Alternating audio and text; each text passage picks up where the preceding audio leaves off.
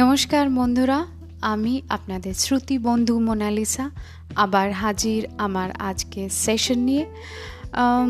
আজকে ভাবলাম একটু হেলথ রিলেটেড ইস্যুস নিয়ে চর্চা করা যাক। যেমন আমরা আজকাল খুবই বর্ষাকাল, তো ফুড পয়জনিংয়ের সমস্যা নিয়ে চিরকালই এই যে বর্ষাকালের সময়টা আমাদের ভীষণ মুশকিল হয়। এরম নয় যে শুধুই বর্ষাকালে ফুড পয়জনিংয়ের প্রবলেম হতে পারে। খাবারের সংক্রমণ বা খাবার থেকে রিলেটেড বাইরের খাবারেই সম্ভবত বেশিরভাগ সময় আমরা এই প্রবলেমের এই অসুখের সঙ্গে পরিচিত হয়ে থাকি। এই খাবারের সংক্রমণ জেনারেলি বাড়িতে বানানো খাবারে হয় না। এটা খুব কমই হয়। তো এরম না যে একেবারেই হয় না। তো আসুন দেখি আমরা একটা ছোট্ট আর্টিকেল থেকে যে এই সম্বন্ধে কিছু ইনফরমেশন কিছু খবরাখবর, সেটার উপসর্গ সিমটমসগুলো কি হয় কি করে আমরা এগুলো সিম্পল পদ্ধতিতে এড়াতে পারি আর এর ঘরোয়া কিছু ছোটোখাটো চিকিৎসা। আর কখন খুব সিরিয়াস হয়ে গেলে আমাদের ডক্টরের হেল্প নেওয়া উচিত, সেই সময়ের কথা। এইসব খুঁটিনাটি কিছু জিনিস নিয়ে আজকে আমরা এই সেশনটা করব। ফুড পয়জন এর সমস্যা সম্বন্ধে আমরা জানব। তাহলে শুরু করি। আর একটা কথা বলতে ভুলে গেলাম। আর যেহেতু আমরা বাঙালি, আমাদের খাওয়া দাওয়ার ব্যাপারটা কি হয়? একটু ভ্যারাইটি একটু বেশি রিচ খাওয়া দাওয়া একটু বাইরে খাওয়া, ফুচকা, ভেলপুরি, এগুলো একটু আমাদের বেশি হয়ে যায় মাঝে মাঝে। ছোটবেলা থেকেই আমাদের এগুলোর প্রতি বিশেষ দুর্বলতা থাকে, আমাদের সকলের আমরা জানি।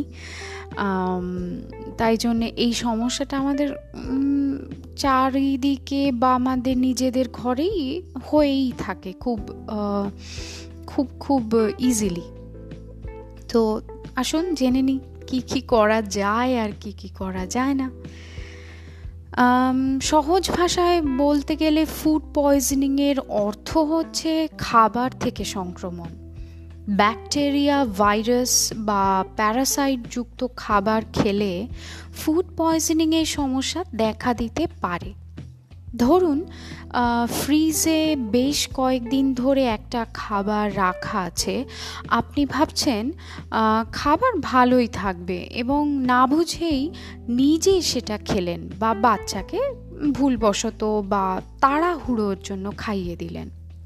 তারপরেই দেখলেন শরীরটা একটু খারাপ লাগছে। কেমন বমি বমি লাগছে, গা গোলাচ্ছে। এই সবই কিন্তু ফুড পয়জনিংয়ের লক্ষণ। আসলে কোনো কোনো খাবারে ব্যাকটেরিয়া, ভাইরাস, গ্রোথ একটু তাড়াতাড়ি হয়। সেটা আমরা বুঝতে পারি না। আমরা ভাবি যে, আরে, কি হয়েছে? ফ্রিজেই তো আছে।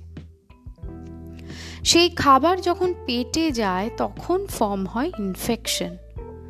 আর তার থেকে শুরু হয় ফুড পয়জনিং। অনেকের ধারণা হতেই পারে ক্যান্ড ফুডের প্রিজারভেটিভস থেকেও নাকি ফুড পয়জনিংয়ের সমস্যা হয়। এই ধারণা কিন্তু একেবারেই ভ্রান্ত। তবে ক্যান্ড ফুডের মধ্যে যদি কোনো জীবাণু গ্রো করতে শুরু করে, তাহলে সেই খাবার খেলে ফুড পয়জনিং হতেই পারে। তাই ক্যান্ড ফুড খাওয়ার আগে ঢাকনা ভালো করে ধুয়ে নেওয়া খুব দরকার। ওতে যেন কোনো ময়লা লেগে না থাকে। সাধারণত কন্টামিনেটেড খাবার বা ফুড খাওয়ার চব্বিশ থেকে আটচল্লিশ ঘণ্টার মধ্যেই ফুড পয়জনিংয়ের সিমটমস বা উপসর্গগুলো দেখা দিতে পারে। তবে কোনো কোনো ব্যাকটেরিয়াল ইনফেকশনে বারো ঘণ্টার মধ্যেও এই ধরনের লক্ষণ দেখা যেতে পারে। তো এর যে সিমটমস বা উপসর্গগুলো হতে পারে, আসুন আমরা সেগুলো জানি। ফুড পয়জনিংয়ের প্রধান লক্ষণ হচ্ছে বারবার বমি পাওয়া, পেটে অসহ্য যন্ত্রণা, ডায়রিয়া এবং অনেক সময় আবার জ্বরও। বেশি রকম ফুড পয়জনিং হলে কোনো খাবার পেটে থাকে না। সমস্তটাই বমি হয়ে বেরিয়ে যেতে চায়। বারবার বমি বা পটি হলে ডিহাইড্রেশন হওয়ার সম্ভাবনা কিন্তু অনেক বেড়ে যায়। কারণ যতটা জল শরীর থেকে বেরিয়ে যায়, ততটা খাওয়া সম্ভব কিন্তু হয় না। মনে রাখবেন ফুড পয়জনিং হলে কিন্তু এই সবকটি লক্ষণ একসঙ্গে নাও দেখা দিতে পারে।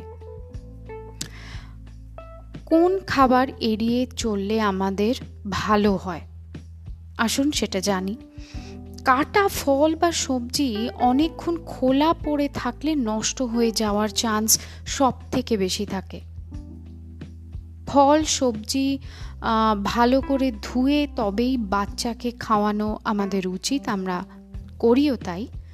রাস্তায় আখের রস বা অন্য কোনো ফলের রস খেলেও ফুড পয়জনিংয়ের সমস্যা খুব তাড়াতাড়ি হয়। তাই বেটার রাস্তার যে ফুড জুসগুলো বানায় রাস্তায় ওগুলোকে অ্যাভয়েড করাটাই ভালো। বাসি মিষ্টি বা বাসি ক্রিম দেওয়া কেক খাওয়া একেবারেই চলবে না। দুধ ও অন্যান্য ডেয়ারি প্রোডাক্ট যেমন দই, ছানা চিজ থেকে অনেক সময় ফুড পয়জনিং হয়ে থাকে। দুধ ভালো করে না ফোটালে তার মধ্যে ব্যাকটেরিয়া থেকে যেতে পারে। পুজোর প্রসাদ যেমন সিন্নি থেকেও অনেক সময় ফুড পয়জনিং হয়ে যেতে পারে। আরেকটা কথা, কাঁচা মাংস তুলনামূলকভাবে রান্না করা মাংসের থেকে বেশি নিরাপদ। যদি কাঁচা মাংস ভালো করে প্যাক করে ফ্রিজে রেখে দেন, তাহলে অনেক দিন ভালো থাকতে পারে। রান্না করা মাংস কিন্তু দীর্ঘদিন ফ্রিজে রাখা যায় না। তাড়াতাড়ি নষ্ট হয়ে যায় সেটা।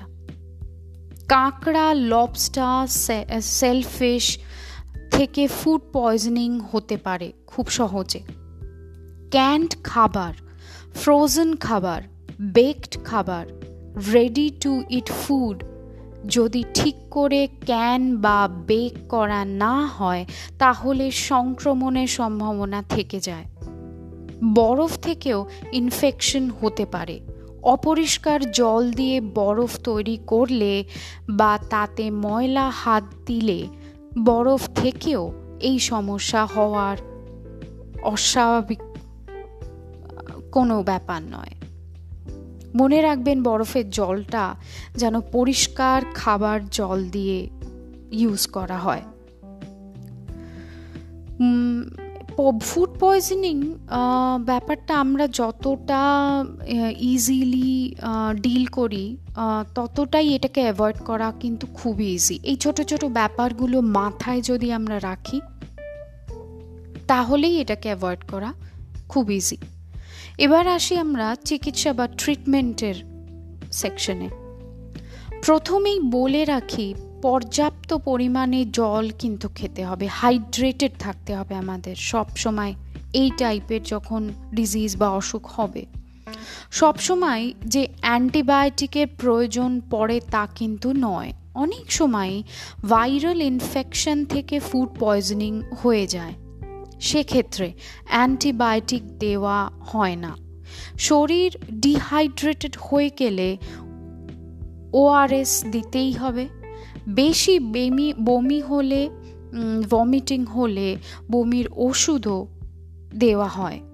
যদি কোনো কারণে স্টুলের সঙ্গে রক্ত বেরোয়, তাহলে অবশ্যই অ্যান্টিবায়োটিক খেতে হবে, কিন্তু ডাক্তারের পরামর্শ নিয়ে তবেই। মাঝে মাঝে অতিরিক্ত জ্বর বা পেট ব্যথা থাকলেও অ্যান্টিবায়োটিক প্রেসক্রাইব করা হয়ে থাকে। সঠিক সময় চিকিৎসা করালে সাধারণত তিন থেকে পাঁচ দিনের মধ্যে এই অসুখ সেরে যায়। বাড়াবাড়ি হলে বড় জোর সাত থেকে দশ দিন লাগে।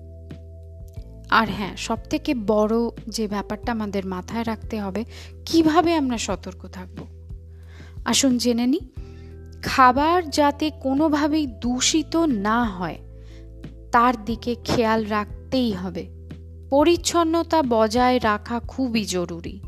ভালো করে হাত না ধুয়ে খাওয়া একেবারেই উচিত নয়। বাচ্চাদেরও এটা ভালো করে শিখিয়ে দিন। তাদের ক্ষেত্রে বিশেষ করে খেয়াল রাখতে হবে অ্যান্টিসেপটিক দিয়ে বা স্যানিটাইজার দিয়ে তারা যেন হাত ধুয়ে তবেই খেতে বসে বা মুখে হাত দেয়। রাস্তার খাবার বাচ্চাকে বেশি খেতে দেবেন না। বিশেষ করে যে খাবার দীর্ঘক্ষণ খোলা পড়ে থাকে। সবসময় চেষ্টা করুন ফ্রেশ, গরম গরম খাবার খাওয়াতে। রান্না করার সময় বাসনপত্র, ছাঁকনি ইত্যাদি ভালো করে ধুয়ে নিতে হবে আমাদের। খাবার স্টোর করার সময়ও সচেতন থাকতে হবে।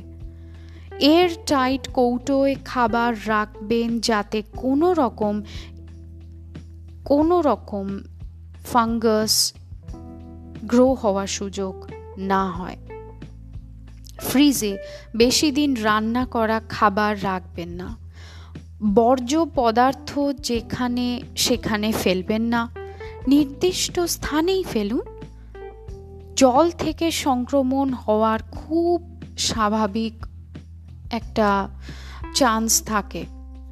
জল ভালো করে না ফুটিয়ে কখনোই বাচ্চাকে খাওয়াবেন না বা খুব ভালো ফিল্টার ইউজ করুন, যেটা খুব ভালো ব্র্যান্ডেড আর বিশ্বাসযোগ্য। এই সব কয়েকটা পয়েন্টস মাথায় রাখলেই বন্ধুরা, আমরা খুব সহজেই এই ছোট্ট অসুখগুলোকে অ্যাভয়েড করতে পারব। ফুড পয়জনিংয়ের ব্যাপারটা খুব সহজে আমাদের বাড়িতে ঢুকে পড়ে। কারণ খুব ছোট ছোট ব্যাপার, আমরা ভুলে যাই মাঝে মাঝে মাঝে। আর সব সময় তো আমাদের বাড়ির খাবার ভালোও লাগে না। মাঝে মাঝে ইচ্ছে করে একটু বাইরে গিয়ে খাই। আমাদের প্লাস আমাদের বাচ্চাদেরও ইচ্ছে করে একটু বাইরের খাবার খেতে।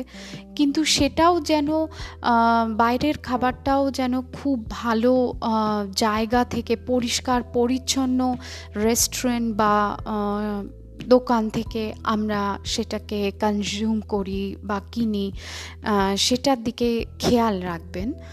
তাহলেই আমার মনে হয় এই ব্যাপারটাকে অ্যাভয়েড করা যাবে। আর হ্যাঁ নিজের বাড়ির হাইজিনটাকে আমরা সকলেই মেনটেন করি আর করাও উচিত। নিজেও করুন, অন্যকেও বলুন যাতে এই অসুখগুলোকে অ্যাটলিস্ট অ্যাভয়েড করা যায়। তো বাচ্চাদের ক্ষেত্রে ব্যাপারটা আমরা বেশি ফেস করি তো কারণ ওদের তো সবসময় কন্ট্রোল করা, ওদের কি খাচ্ছে স্কুলে গিয়ে, বাইরে গিয়ে সেটা আমাদের দেখা সম্ভব নয়। আর অবশ্যই ওদের শেখান, হাত ধুয়ে খাওয়া স্যানিটাইজার ইউজ করা, এই জিনিসগুলো আমরা শিখিয়ে ওদের আস্তে আস্তে বড় করব, কারণ ওরাই ভবিষ্যতের মা আর বাবা। এটা মনে রেখে। তাহলে বন্ধুরা আজকে আসি। সকলে ভালো থাকবেন ভালো রাখবেন। Good night.